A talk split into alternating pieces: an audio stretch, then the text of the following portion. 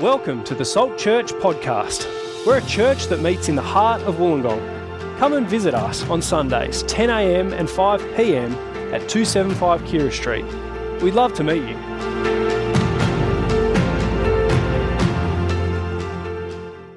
Hello, how is everyone? Excellent. Me too, me too. It's um, good to hear from you all. Uh, it's great to be with you all today. My name is Adam, if you missed it earlier. Um, you from Sean for the intro. Um, and I hope you've enjoyed 2023. It was fun looking at the list and like seeing all of the, the big things and the small things and the good things and the bad things that happened. Um, and I love this time of year when we kind of reflect on it kind of looking back on, on all the great things that have been happening and all the bad. And I always feel really optimistic, really positive and full of like, I don't know, like it's cool. Like we're switching into a whole new year. Like time is progressing and uh, we're one year closer to death. But, um, uh, but 2024 is here. It's a couple of hours away.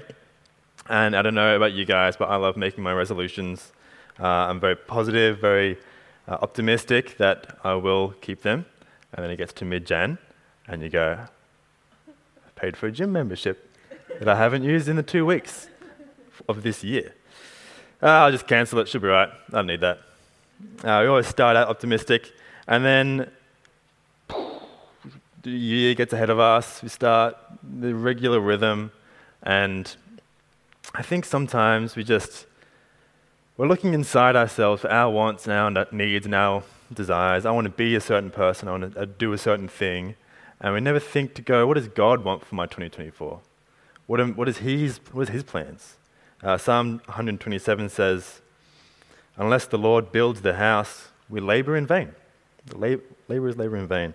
So tonight, I reckon we just take a moment, sit together in the Word, and listen to what God has to say, because He has something for our 2024. Let me pray, I'll get into it. Our Father, we ask tonight for your Spirit to grow us, to reveal your love to us, to transform us in 2024. Please give us ears to hear what you have to say to us and hearts that are willing to change. In Jesus' name, amen. So, yes, today, just for today, we're in the book of Ephesians, chapter 3. And if you're new to the Bible or you're just exploring Jesus, uh, Ephesians is a letter written by a guy named Paul to a little church in a big city called Ephesus. And here's how the letter is structured. If you kind of crack it in half, you've got Ephesians 1 to 3, which are phenomenal cosmic truths uh, from the beginning of time to the culmination of all history to the fullness of consummation of all of history.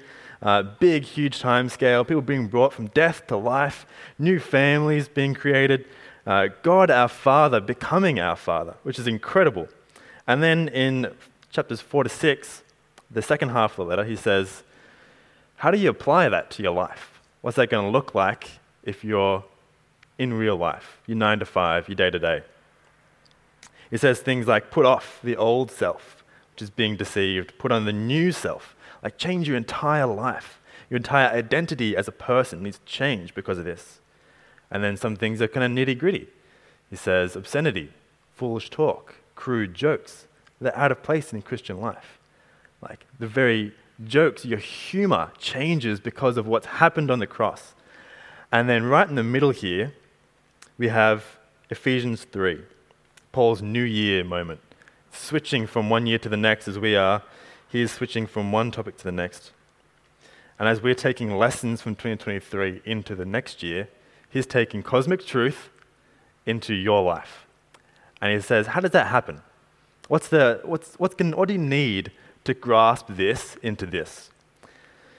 Tonight we're going to look what you need, what I need, is power and love. Love and power, which is very hippie. Uh, love is all you need, but it's true, and we'll see it tonight. Uh, it might sound a bit like nonsense, but uh, let's follow Paul through his thoughts, and then we'll see. Uh, easy as. First, that the Holy Spirit is the best sparky. Number two, love comes with free refills. And God's work, God's glory works cyclically. So let's have a look together. uh, crack open to verse 16 there, chapter 3. Paul prays, out of, the, out of his glorious riches, God may strengthen you with power through his Spirit in your inner being. How uh, do we get divine power to change? What is divine power used for? Uh, we're going to look at the first question for a second and then move to the second. But first, we see that the Holy Spirit is the best Sparky. Uh, divine power, he says, comes through the Spirit. Uh, verse 16 and 17 there, Paul prays you would be strengthened with power through his Spirit in your inner being, so that Christ may dwell in your hearts through faith. Power comes through the Spirit. Uh, that power makes us strong, big muscles. Uh, what is power, though? Power is just the ability to do something. If you can do something, you have the power to do it. I have the power to lift this computer because I have the ability to do it. Uh, a light bulb has power to turn on. Where does power come from? This power plant. You have a light bulb and a power plant, and what connects the two? Kilometers of, of copper wiring, of uh, conductive material, connecting it to this power plant. In the same way, Christians are connected to cosmic power, to divine power through the Spirit, like a cosmic copper wire, connecting us to infinite divine power. Isn't that incredible? Uh, what does that power look like? We're not light bulbs, we don't glow. Uh, obviously, we don't do that. But as we are connected to divine power, what happens for us? Flip a few pages earlier to Ephesians chapter 1. Here we have Paul's other prayer in Ephesians at the end there. Verses 18 and 19, he says, I pray that the heart, eyes of your heart may be enlightened, in order that you may know his incomparably great power for us who believe. That power is the same as the mighty strength he exerted when he raised Christ from the dead. So, what does power through the Spirit look like? That cosmic copper wire. Power is resurrection power. It is the same power that gave uh, animation to a, a corpse, brought a corpse to eternal life, to immortal life. And that power is now at work in you who believe through the Spirit. Yes, that's what it, it means for us to be Christians, in fact. Verse 16 says, The Spirit gives us divine power in our inner person, which is to say, Christ dwells in your hearts through faith. We're not talking, don't misinterpret me, and that power through the Spirit is not speaking in tongues, it's not healings, it's not miraculous things. It is simply believing and Christ dwelling in your hearts through faith, which again is not as simple as it sounds. When Christ, the Lord of life, dwells in your heart, life itself sparks up. Ephesians 2 says, We are brought from death to life by the gift of God, by resurrection power coming in through grace. When uh, that phrase there, Christ dwelling in your hearts through faith, when you hear that, what are you thinking of? Because when I think of dwelling, I think of my wife. Uh, this morning, we woke up, had my cup of coffee, did a few things around the house. She got dressed, I got dressed. And because we dwell together, uh, some inevitable things start happening. Uh, I walk out, I see Laura is wearing pretty much the same outfit as me. This is awkward. One of us needs to change. Uh, why does that happen though? Because Laura dwells in my life.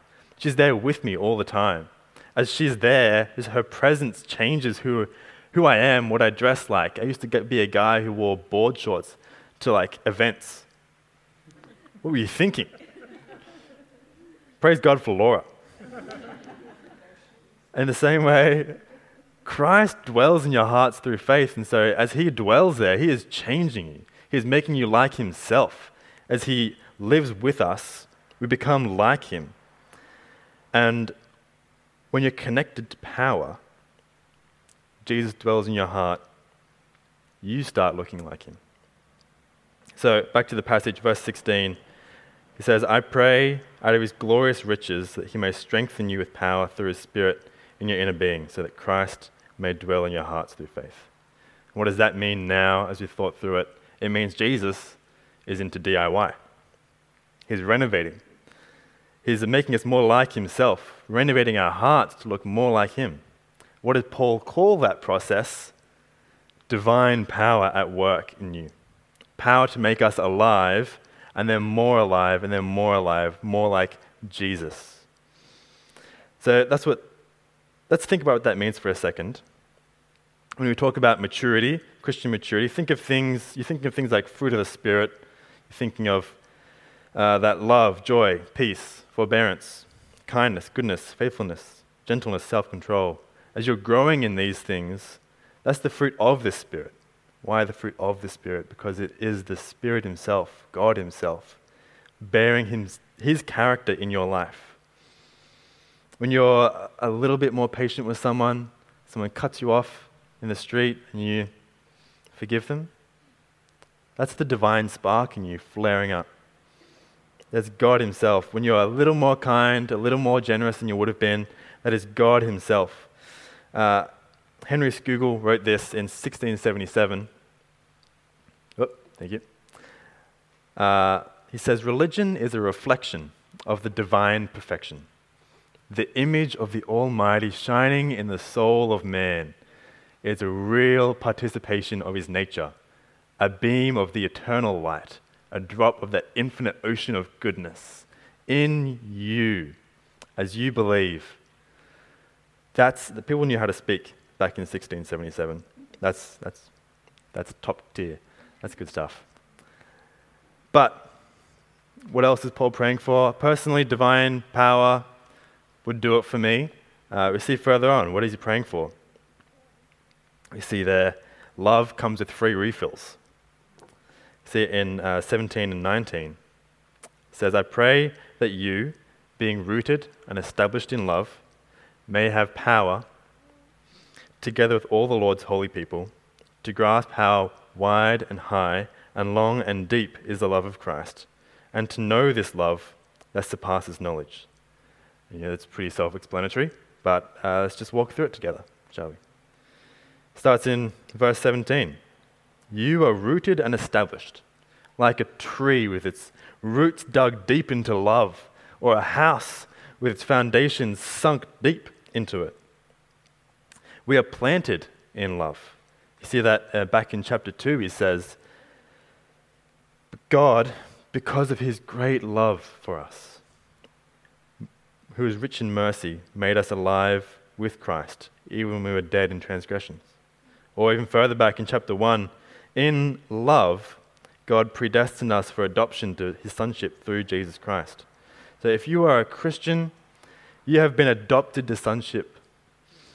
You have this adopted dad who has bought you at a price, who has brought you into his family just because he loves you. Nothing you've done could have earned it. It's the kind of love we're talking about. He says earlier in chapter in verse 14, Paul appeals to the Father from whom every family is named. If you know anything of familial love, of what it means to have a father, that is simply a shadow, uh, a fragment of the love that God has for you. It's not based on merit, not beauty, not goodness. God's just drawing near to you, drawing, him, drawing you to Himself. In fact, uh, Ephesians 2 says, Because of our sin, because of our rebellion, our rejection of Him as Father, we are spiritually dead. Why does God love you then? Because He chose to, because it's who He is. When you came to believe in Jesus, God planted you like a sapling into His love. Your roots started. And so the question then is from the passage if you're planted in love, why do you need power to grasp it?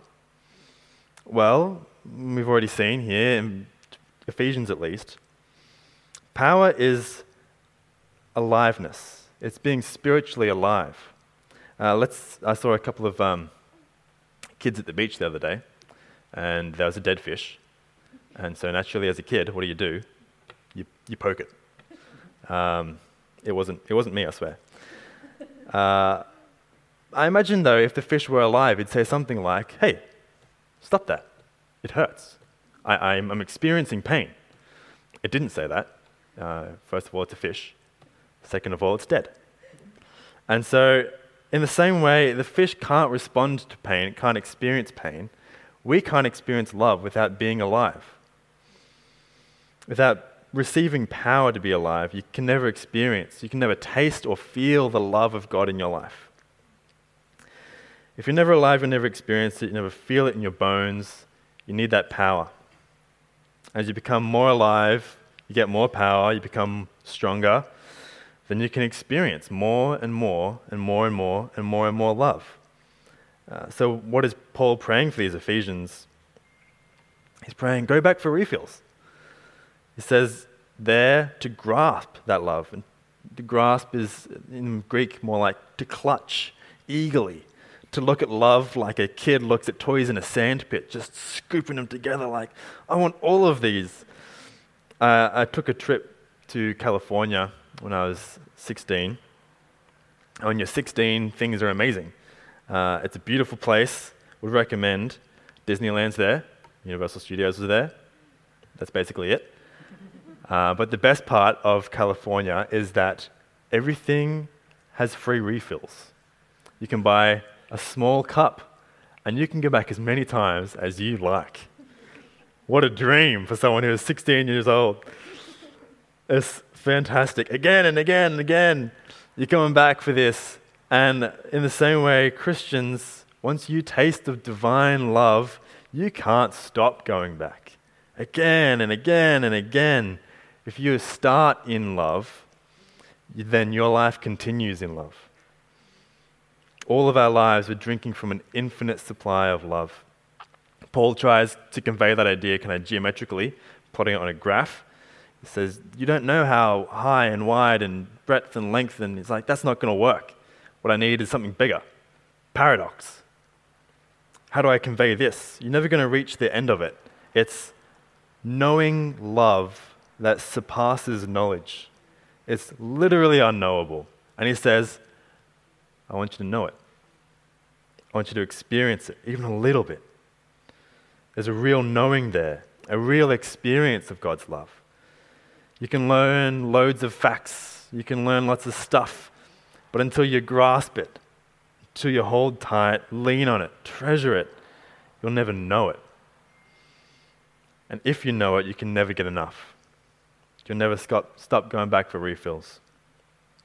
I just want to say uh, if you've been around church, or if this is maybe you're just checking out Jesus, you haven't experienced that love yet.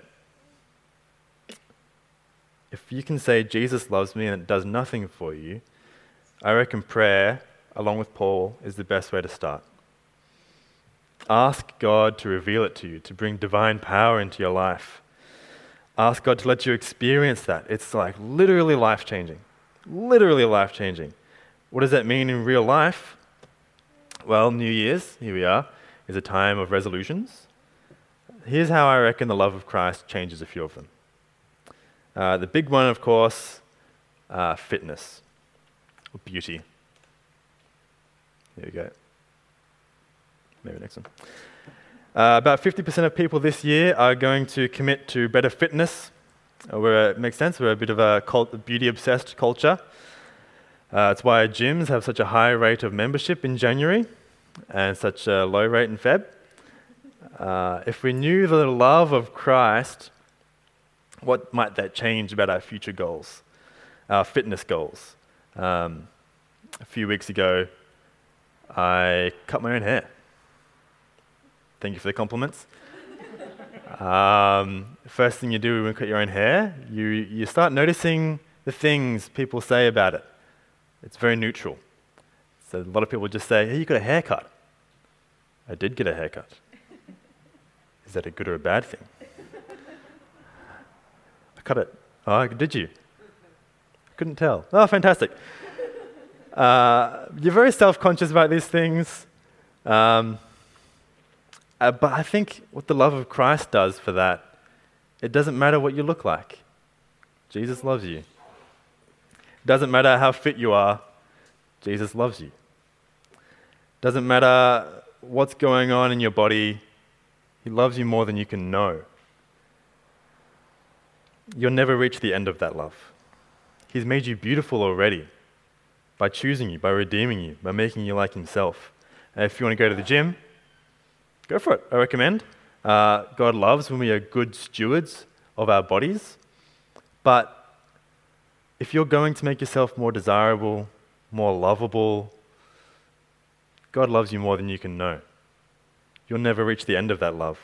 You don't need to try to work for it. Uh, related to that, I think our generation recognizes we have a problem with beauty, which is why we're so keen on self love. Mental health is a huge one. About 40% of people are resolving to improve their mental health. Great thing, here for it. We have a booklet up the back uh, Loving God When Life Hurts. Fantastic, we recommend. But life is overwhelming and it's stressful and it's chaotic. Bad things happen in life. It's not all optimism. Uh, so much of our self love is tied up into our performance, our identity, who we are, what we're doing, where we're going. And if we really knew the love of Christ, what might that change about our mental health goals? I think he just says, I love you. Despite your performance, despite who you are, despite what you've done, where you're going, I love you. You don't have to, to find any worthiness in yourself. That cyclical thinking of unworthiness is just broken because, yes, you are unworthy. God loves you despite that. In fact, the more you know it, the more you'll drink of His love. And it's an inexhaustible well of love. He's ready to lavish you with it. And uh, I guess tied to mental health, um, about 25% of people are aiming for a better work life balance, more time with friends and family. Uh, good things, again. But did you notice what Paul says in verse 17 there? He asks that we might grasp the love of Christ with all of the saints. Why is that? Why, why do all of us need to know it? Because I think if you know it, if I know it and you know it, our relationship completely transforms. Uh, relationships are messy. Often we don't get too deep to avoid that. Christ cuts through that. He says, I'm going to love you despite the messiness. Uh, Gary Chapman, who wrote the Five Love Languages, a bit of a classic, uses this idea of a love tank. He says, um, basically, the more you're filled with love, the more optimistic you are, the more happier you are, you find more joy in life, things are great, I just feel good when I feel loved. Uh, and so the five, language, five love languages do that for you um, quality time, physical touch, the other three. Um, they don't matter. Uh, and so for him, we fill up our tanks as people pour into us. And then as social neglect, conflicts, things happen in life that aren't fun, that drains our tanks and we need more filling in. I think Jesus says to that, I'm ready to fill your tank. I love you more than anything. You think that you need someone else to fill you, and I'm here ready to pour my love into your life. Life can always be sunshine. It's tough, it's not easy, but we have optimism because of what God does for us, because of how much He loves us. And so, I don't know how you're ending 2023, but God, no matter what day you've kind of had, is going to pour His love into you and fill that tank. Maybe this year has left you on edge. Maybe you're broken. Maybe you're terrified to let people in, to let you know what's going on. And if you haven't experienced love of God before, pray for it. Pray for God to dwell in your heart, for Christ to dwell there, and you'll experience His love. If you're a Christian and you know this love, I reckon start meditating on it, start praying for more. Too often we think we've got it, we've graduated. You're like, oh, the love of Christ is a sermon, come on.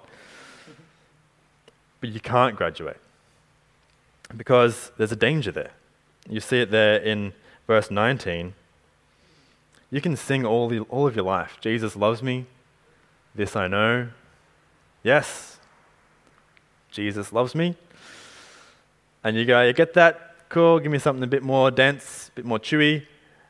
until you see what love does, Paul wants us to know that Christ's love, how big and wide, the love that's unknowable, so that you will be filled to the measure of all the fullness of God, of God Himself, filling you to the measure. What does that mean? Being filled with God, you see it in Ephesians 4. He says, We become mature, attaining to the full measure of the fullness of Christ. Like we're filled with Christ, we're filled with God as we experience His love. We become mature. We become more like God as we experience His love. And so, what does ultimate reality do to your nine to five, your day to day? Well, as you're strengthened with power, you become more mature. As you become more mature, you know more love. As you know more love, you become more mature. And you know more love, and you become more mature, and you know more love. It's a, this beautiful spiral. It's not a, not a circle, it's an upward spiral. An upward spiral into God Himself. It's like a, a, a feedback loop. If you know the, the idea, if I put this microphone in front of that speaker, the speaker will spew sound at my microphone. My microphone will pick it up and spew it back out in this giant cycle until the speaker breaks. So don't do that. Uh, or if we are trees planted in love. We are drawing up love through our roots. As we mature as trees, we grow into God. As we grow into God, we produce fruit that comes from His character. As we produce fruit, we draw up more love. And we keep growing and growing. Or if you're going for free refills, you've bought a small cup when you become a Christian. As you go back for more, as you go back for more again and again and again, Someone hands you a bigger cup. And suddenly you're getting more and more and more, and then someone hands you a large, and you get more and more, and then a jumbo, and suddenly you're experiencing love on things you'd never thought possible. It's changing your entire life. And so you can sing. You can sing, Jesus loves me. But if it doesn't move you to tears, I reckon start praying for maturity. Get that cycle going, that upward spiral into God Himself. Nothing more beautiful, I think, than seeing someone 98 singing Jesus loves me with tears in their eyes. That's what I'm looking for. That's what I'm going for. Know the love of God so deeply. I think a good place to start again with Paul, prayer. Ask God to show you. Show you how much you need Him. It'll be very humbling, no doubt, to see your need before you. But we have a great need and a great Savior and a great love for our need. You'll never reach the bottom. You'll never reach the limits of Christ's love. As we grow mature, we become more like Jesus and we can experience more of it. And you become more like Jesus and you experience more of it. And love matures you. And you're like, this is exhausting. That's a big spiral. what's, the, uh, what's, the, what's the goal of all of this? What's this perpetual upward spiral meant for? Why, why are we doing this? We see then the glory of God is cyclical. God is working from and to his own glory. You see it in uh, verse 16 there. It says, I pray out of his glorious riches, or the riches of his glory, that he may strengthen you with power. Why would God do that? Why would he answer that prayer? Not only is he inexhaustibly loving, he is inexhaustibly glorious. When he pours from the riches of his glory, he is not stingy. He's taking withdrawal from a gold mine. He's taking a light bulb full of light from the sun, a thimble full of love from his ocean.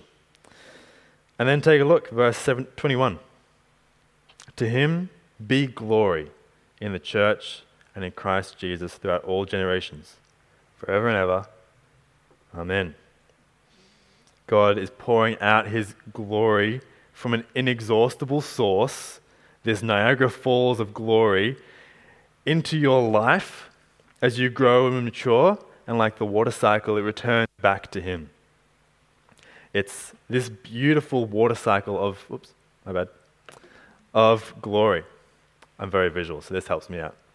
From the riches of God's glory, He pours power into your life and making you alive. As you experience His love is making you like Himself.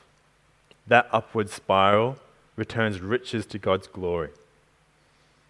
And so, what do you want for your 2024? What are you resolving to do? What are you praying for this year? Is it for this? Are you praying with me? I think my resolution this year, every night before bed, just to get the habit in my mind. Power and love in my life to make me like Jesus. I'm going to pray the same for all of you as well. And then each morning, I'm going to wake up and fill my love tank with the love of God, the love of Christ, because there's an inexhaustible well of it. There you go. You can keep me all accountable there through the year. But are you praying with Him? Are you praying with Paul for power and love in your life to the glory of God? If you are, listen. He is able to do immeasurably more than we ask or think, according to the power at work within us. We've seen that what that power is already. It's divine life. It's divine power bringing you to life, making you more like Jesus. And God is able to do more than you ask or think. He is so eager to lavish you with his power, with his love, and he will, because he is pouring out of the riches of his glory. He will grant that prayer. If you are keen to dig into a bit more, I highly recommend this one Deeper by Dane Ortlund. Anything Dane Ortlund writes is essentially chicken soup for the soul. So I highly recommend if you want to grow in the love of Christ, if you want to mature this year, pray, dwell, meditate on it. So to him who is able to do immeasurably more than we ask or imagine, according to his power that is at work within us, to him be glory in the church and in Christ Jesus throughout all generations, forever and ever. Amen. Let's work and mature this year for the glory and praise of God. Let me pray.